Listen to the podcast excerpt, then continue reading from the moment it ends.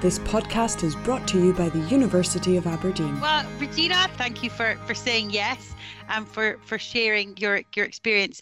To get us started today, can you give us a quick introduction of who you are and what you do? Sure. Thanks, Sarah.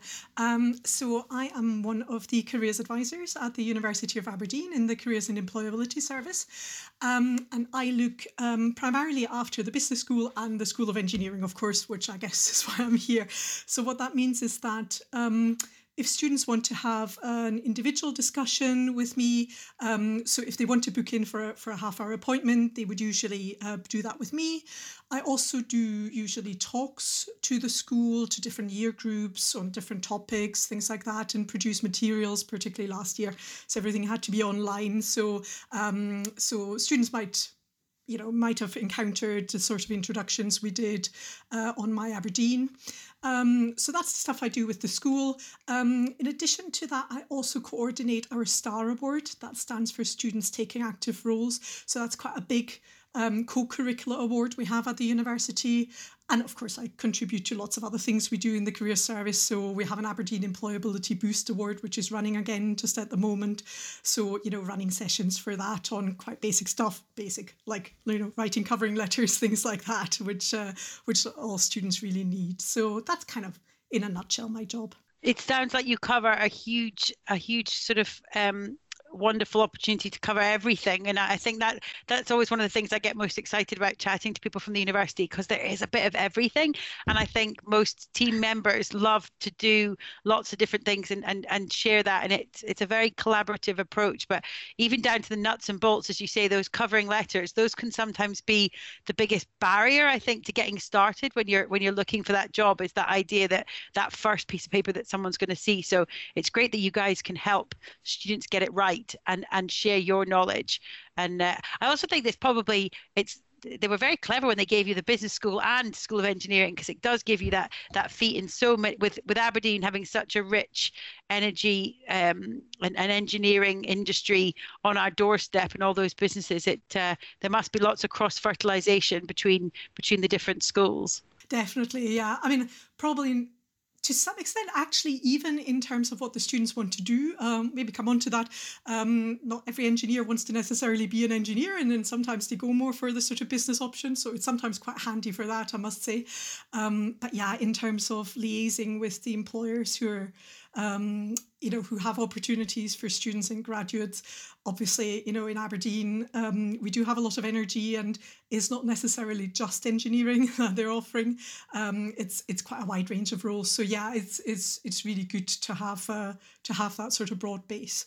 Yeah, it's great as well that you're able to support the students really pulling out those transferable skills. And even if you don't want to go on and be a practicing engineer, that ability to problem solve and teamwork and collaboration, and to be able to sell yourself into industry and those opportunities for the future. I think it always strikes me that engineers are at a great advantage for the future, because they are, they're the kind of people we need to be solving the problems. And whether you're in an accountancy firm and they've applied those skills into something different, it's always really exciting. What do you enjoy most about supporting the students in their move into a career in engineering? Quite a lot of things, I would say. I really do like working with engineering students. They're great fun.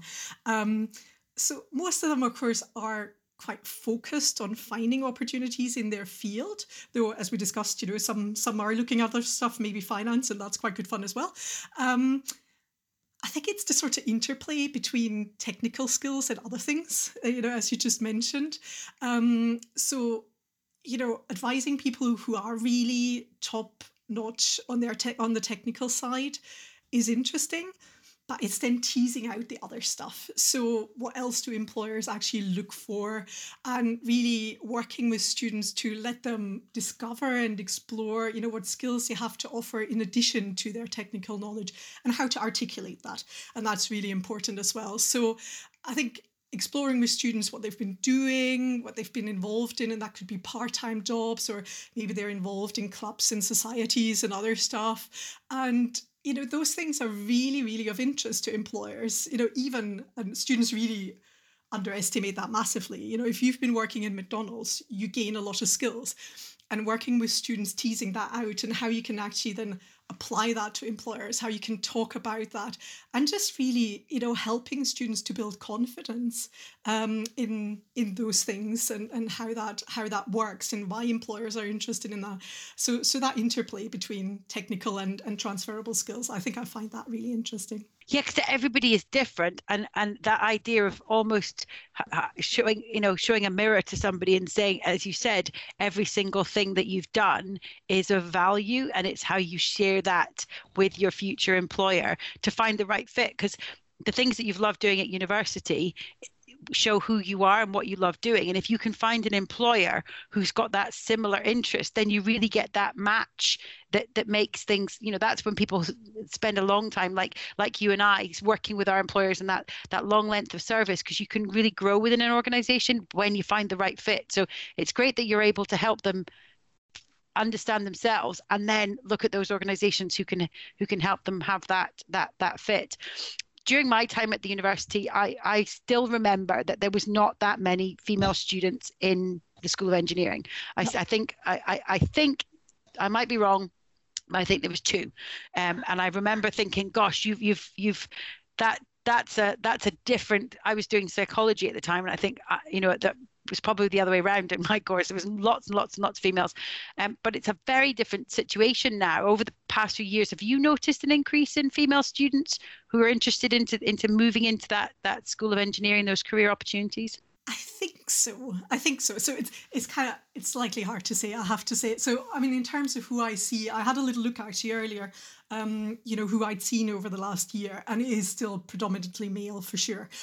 You know, we do want to change that, definitely. It's definitely a heck of a lot more than two, which is great.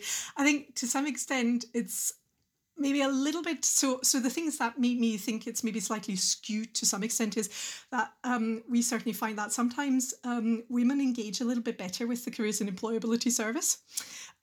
So, you know, seeking out help and taking all sorts of advice sometimes comes a little bit more easily to women for some reason. Not quite sure why that is. So I maybe see a few more girls. The other factor, and that's certainly not skewing, that's just how it is that obviously, particularly in our postgrad courses, we have quite a lot of international students. And in other countries, it seems to be very clear to me that that split male-female is very different. So there are a lot of women, say from Nigeria, for example, who come and speak to us and who study with us. And I think, yeah, there might still be a few more men, but actually that is, I think the split is very different there. So in the UK, maybe actually need to look a little bit to some other countries and see what goes on there and how are women supported into these degrees and those professions, and, you know, maybe learn from countries that you know, normally would say that's a developing country, but obviously they're getting some things right that maybe we aren't getting quite so right. That with the university having such strong links globally and utilizing those resources, the university is in a great position, I guess, to look at that as well. But I think we also, as you say, we need to maybe do a broader review of that, and going right down to sort of primary schools and secondary schools, and seeing, because while we're doing a huge amount in Scotland to promote women in STEM, it's a journey, it's a process, and we've all got to work together to create that space where people feel welcome and that they can appreciate the opportunities that they're going to bring to that area. And I think it goes the other way when we look at other degrees and other professions where men don't feel the same opportunities as women do. So it's not just engineering, but I love the idea of us actually just taking a minute and looking to see outside of the UK where people have done a great job, and the best things are stolen outright. So we should be thinking about going abroad and saying, what are they doing and how can we do that too in Scotland? And the university is so well connected with all the primary schools and the activities that you're doing right from the start. So it's great that we're able to be very reactive and proactive to make that opportunity really, really engaging and really happen.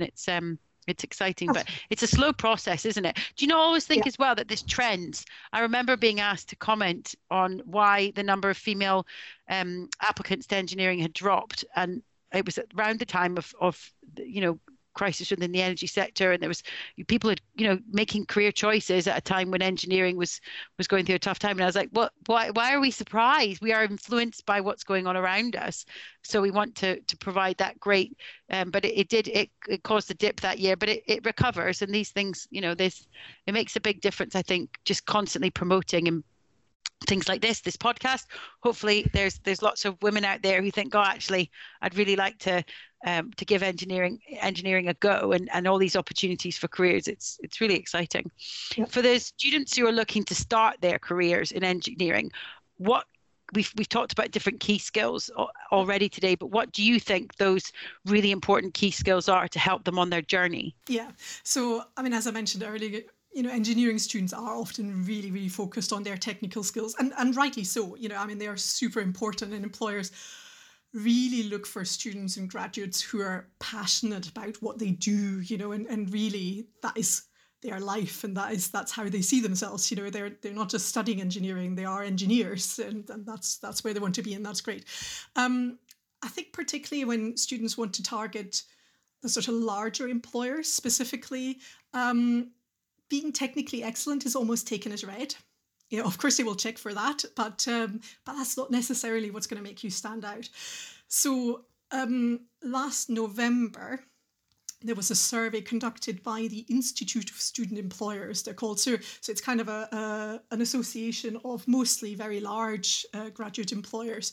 And they asked, so it wasn't necessarily focused on engineering, but they asked, you know, what sort of skills are particularly important to you at the moment? They asked their employers. And unsurprisingly, you know, some stuff came up like remote working, digital skills. So not a problem for engineers, obviously. And then also things that we talked about, teamwork, leadership, problem solving. Again, you know, if you're studying engineering, you get a lot of that. But the one that came out top was resilience. That was a really interesting thing. And then likewise, you know, just a little bit further down, you had things like emotional intelligence and self-awareness also came quite high. And then there were things like commercial awareness, interpersonal skills, negotiation. So there's a real emphasis, I think, or much more of an emphasis now on understanding yourself well, knowing what you have to offer, also where your limits are. So resilience doesn't necessarily mean to employers you always have to power through. It's also being able to ask for help, and not everyone's good at that. But also they're looking for people who want to understand others well and kind of look after other people and develop their skills, work well with clients and so on. So it's the people skills, not just the technical ones. So obviously, you know, as I said, you need to be good technically, but it is other things as well. And, you know, being able to look after yourself and other people and managing that process. I think that's maybe become more important in that sort of working from home environment. Yes, because everything has changed. Nothing for a while there, nothing was the same, and everyone was being pushed to their limits. So those ideas of resilience and a focus on health and well-being, I think those are things that I don't think we should lose that learning in the last period of time. We should take that forward. But resilience, I also think sometimes it's very difficult for someone being resilient to acknowledge that they are being resilient. So being supported by college, you know, other students, other university professionals who can say what you've just done is an example of resilience. You know, your essay was deleted, or your research didn't work, or you had to go back. That's resilience. Make sure you remember that story when someone asks you in a job interview or an opportunity. When were you? Because you all the way through your time studying, or even your time at school, we've been resilient all the time. We just need to remember, and then get really good at telling that story and sharing that experience, because that's the human side, and being able to show what went wrong but what we learned from it. That I think they're the gold nuggets that make people want to just know more about you and want you to be part of the team and join their organization and apply that. God, that you were all Gina, all that stuff went wrong, but look how well she's coped. She'd be a great person to have on the team for when the next problem, because these problems we're facing all the time. And engineers, they're great problem solvers, but being able to tell everyone how great they've done as well. It's not naturally in our nature, but practicing about it is always great. I think you're right. Sorry, that's exactly it. You know, that basically over this last year, there is not a student out there, whether school or university, who hasn't developed resilience. You know, whether you found it hard or not, you know, you don't have to have found it all dreadfully easy. That's not what it's about. It's actually particularly when it wasn't so easy and you worked through it and you found help, or, you know, you sort of explored your limits a little bit. That's resilience, and that is what employers are looking for. So absolutely, you know, that's why it's important, you know, when things change, that you can work within that, but, you know, it doesn't have to be easy. No, and having the career service to support that for students who are maybe feeling, I know what I want to say, I just don't know how to say it, or I'm not sure that this is the best story to tell. Having that bounce back from someone else who's able to support, I think it's great that the university has this service within, and especially that targeted and get to know. It's really good, because it's difficult to reflect, but you're right, in the last, all our students, all our school pupils, they've all been heroes, I think, to survive, and the resilience, and the theme for this year's Women in Engineering Day is engineering heroes. What is your engineering hero? I think you're going to tell me the Forth Road Bridge, but no, who is your engineering hero? Okay, so I hope you'll allow me to. So obviously there's lots of people who come to mind, but there's two women in particular that really stand out to me at the moment. I think, just, you know, these things change, but one is sort of turn of the century, 19th to 20th. She's called Laura Annie Wilson, and she seems to have been an amazing woman. So she came from a really humble background. She was working from the age of 10 as a weaver, and I'm kind of working class background myself, so that really appeals to me. But she actually, when she married, her husband and she, they ran an engineering works together, and she also later on built what would be considered social housing today. So she was really politically active, one of the co-founders of the Women's Engineering Society, which is pretty cool, and also fighting for women's suffrage, got herself arrested quite a few times. So she just seems to be quite a character, which appeals to me. And then the other one is quite a young woman, still not even 40. She's called Yewande Akinola, MBE. And I really love her work because, she works in, she's a civil engineer, but she works on things to do with sustainability, clean water, and so on. And just, she has a real emphasis on creating a better world. And to me, that's kind of what engineering should be about, you know, to deal with the big issues of the day. But she also works really hard to inspire a new generation of engineers. So through her work in schools, and she does quite a lot of media work, and just, she sounds like a real force of nature, and I'd absolutely love to meet her. She sounds really great. The university should, because you guys have had some amazing people take part in different events over the last many years, actually, in person and even digital. And I think she should definitely be. I don't think you're going to have much chance of having the First Lady. I don't think she's coming to an event anytime soon. But I think definitely having the opportunity to put your hand on our wish list sounds amazing. Both of these women, you can tell, you can pick almost where an engineer sits in a period of history based on the work that they did, because engineers, they solve the problems of the day. So, you know, the first hero that you mentioned, that idea of social housing and working with her husband, because that's really, in those days, that was the only way that women could have an impact, is if they did it with a partner, because it wasn't the same inclusive environment that we have today. So it's you can almost pinpoint, I think, at periods in history when women are doing things with their partners, where they sat in that strategic timeline of events. But if you look at, you know, clean water issues, as you say, social change, really being I love that phrase, force of nature, when it's applied to people who just feel it's like they're possessed, that they're on this planet for a reason. And engineering is a tool, but it's also, it's like, I love seeing an engineer do something, because the way that they do it, it's like It's like there's just it's like watching a genius pianist, just, you know, at 4 years old, just being able to play the piano. It's like they have that ability to do it, and we see it with children at play, and it's harnessing that and making people realize what their destiny is. But yeah, definitely, as I say, pop Yewande on your wish list for the university, because if anyone's gonna get them, this university. You guys have had some great speakers, but I can imagine the two of you having great dialogue with thinking about the opportunities, and that's how we're inspiring people these days, isn't it? By, there's a lovely phrase I heard recently: you've got to see it to be it. And so giving young, especially young girls, the opportunity to meet inspiring people, and podcasts is being able to hear, but this idea of seeing a video or a face-to-face event, it makes all the difference. But both of these ladies have definitely inspired you to share that and what we're looking for.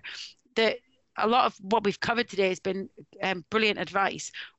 Just as we close, what do you think the most important advice you would have for anyone moving into a career in engineering? I thought about this quite a bit, but I would say, particularly at the moment, if you can't quite find what you're looking for, try to find out alternatives or go a slightly different route. So what I mean by this is two things that I'm asked about quite a lot at the moment is A, work experience. So students who still may have a bit of studying to do.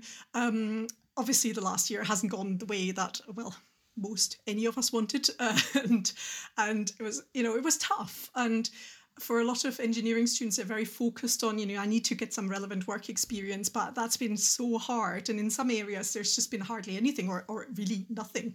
But just to say, if that is the case, if that's the situation you're in, that's fine, because everyone was in the same boat and employers know that, so they couldn't offer it. So they can't really expect too much in return for that as well. So, do some other interesting things. Or as we said, think about the stuff that you have been doing and what skills that has given you. And if you talk well about that, that's great. And then the other one that I get asked about quite a lot of the time is, thinking about sort of current issues. A lot of students are interested in renewables. And there is a massive shift in industry towards renewable solutions, but the jobs, particularly sort of graduate level, it's not always that obvious. It's not always badged like that. So I would say, maybe have a look behind the companies, find a company that you think is doing some interesting stuff in that direction, or just, find a job that you think is going to give you opportunities for development, to give you experience, to improve yourself in some way, to improve your contacts even. And then after a while, well, you don't know where it's going to lead you. It might actually, your company might develop and you might have some really cool opportunities there. Or after a while, you can say, it's not far enough for me, but then you can change with all that experience behind you. So to sum it up, I would say, be flexible and don't panic, okay? Because you're going to get there. There's always something you can do. And, if you have those basic skills and if you could talk about that, you're going to be fine. Oh, I love that idea of being kind to yourself and not putting yourself under too much pressure, and looking back at what you haven't done in the last 18 months, I think we should all take that advice. I think that's brilliant advice for all of us, Regina, because it's just relaxing and accepting what's happened. But that idea of appreciating what we have done is great. And there's so many organizations who, we're saying about that right fit, if the students can do that. I love the idea of them doing their research, their cyber skills coming into play, and finding a company who's doing something absolutely brilliant. And then because we forget, just contact companies, just put yourself out there. What's the worst that could happen? They say, we don't have anything right now, we'll keep your details on file. But it's that idea of going and getting what you want and putting yourself out there, I think I love that idea of, because you're right, you don't know where you're going to end up, but at the same time, the journey's so brilliant. That's the bit I think as well. Sometimes we're focused on what to do next and not appreciate that this is all great experience, and it's all brilliant. But thank you so much for chatting with me today. I look forward to meeting more of your colleagues at the university, and particularly discussing more around engineering and women, and just all the exciting things. I'm off to Google more about your two heroes to learn more. I think you might have just passed that bug on to me. But thank you so much, and it's been lovely chatting to you. Likewise, thank you, Sarah.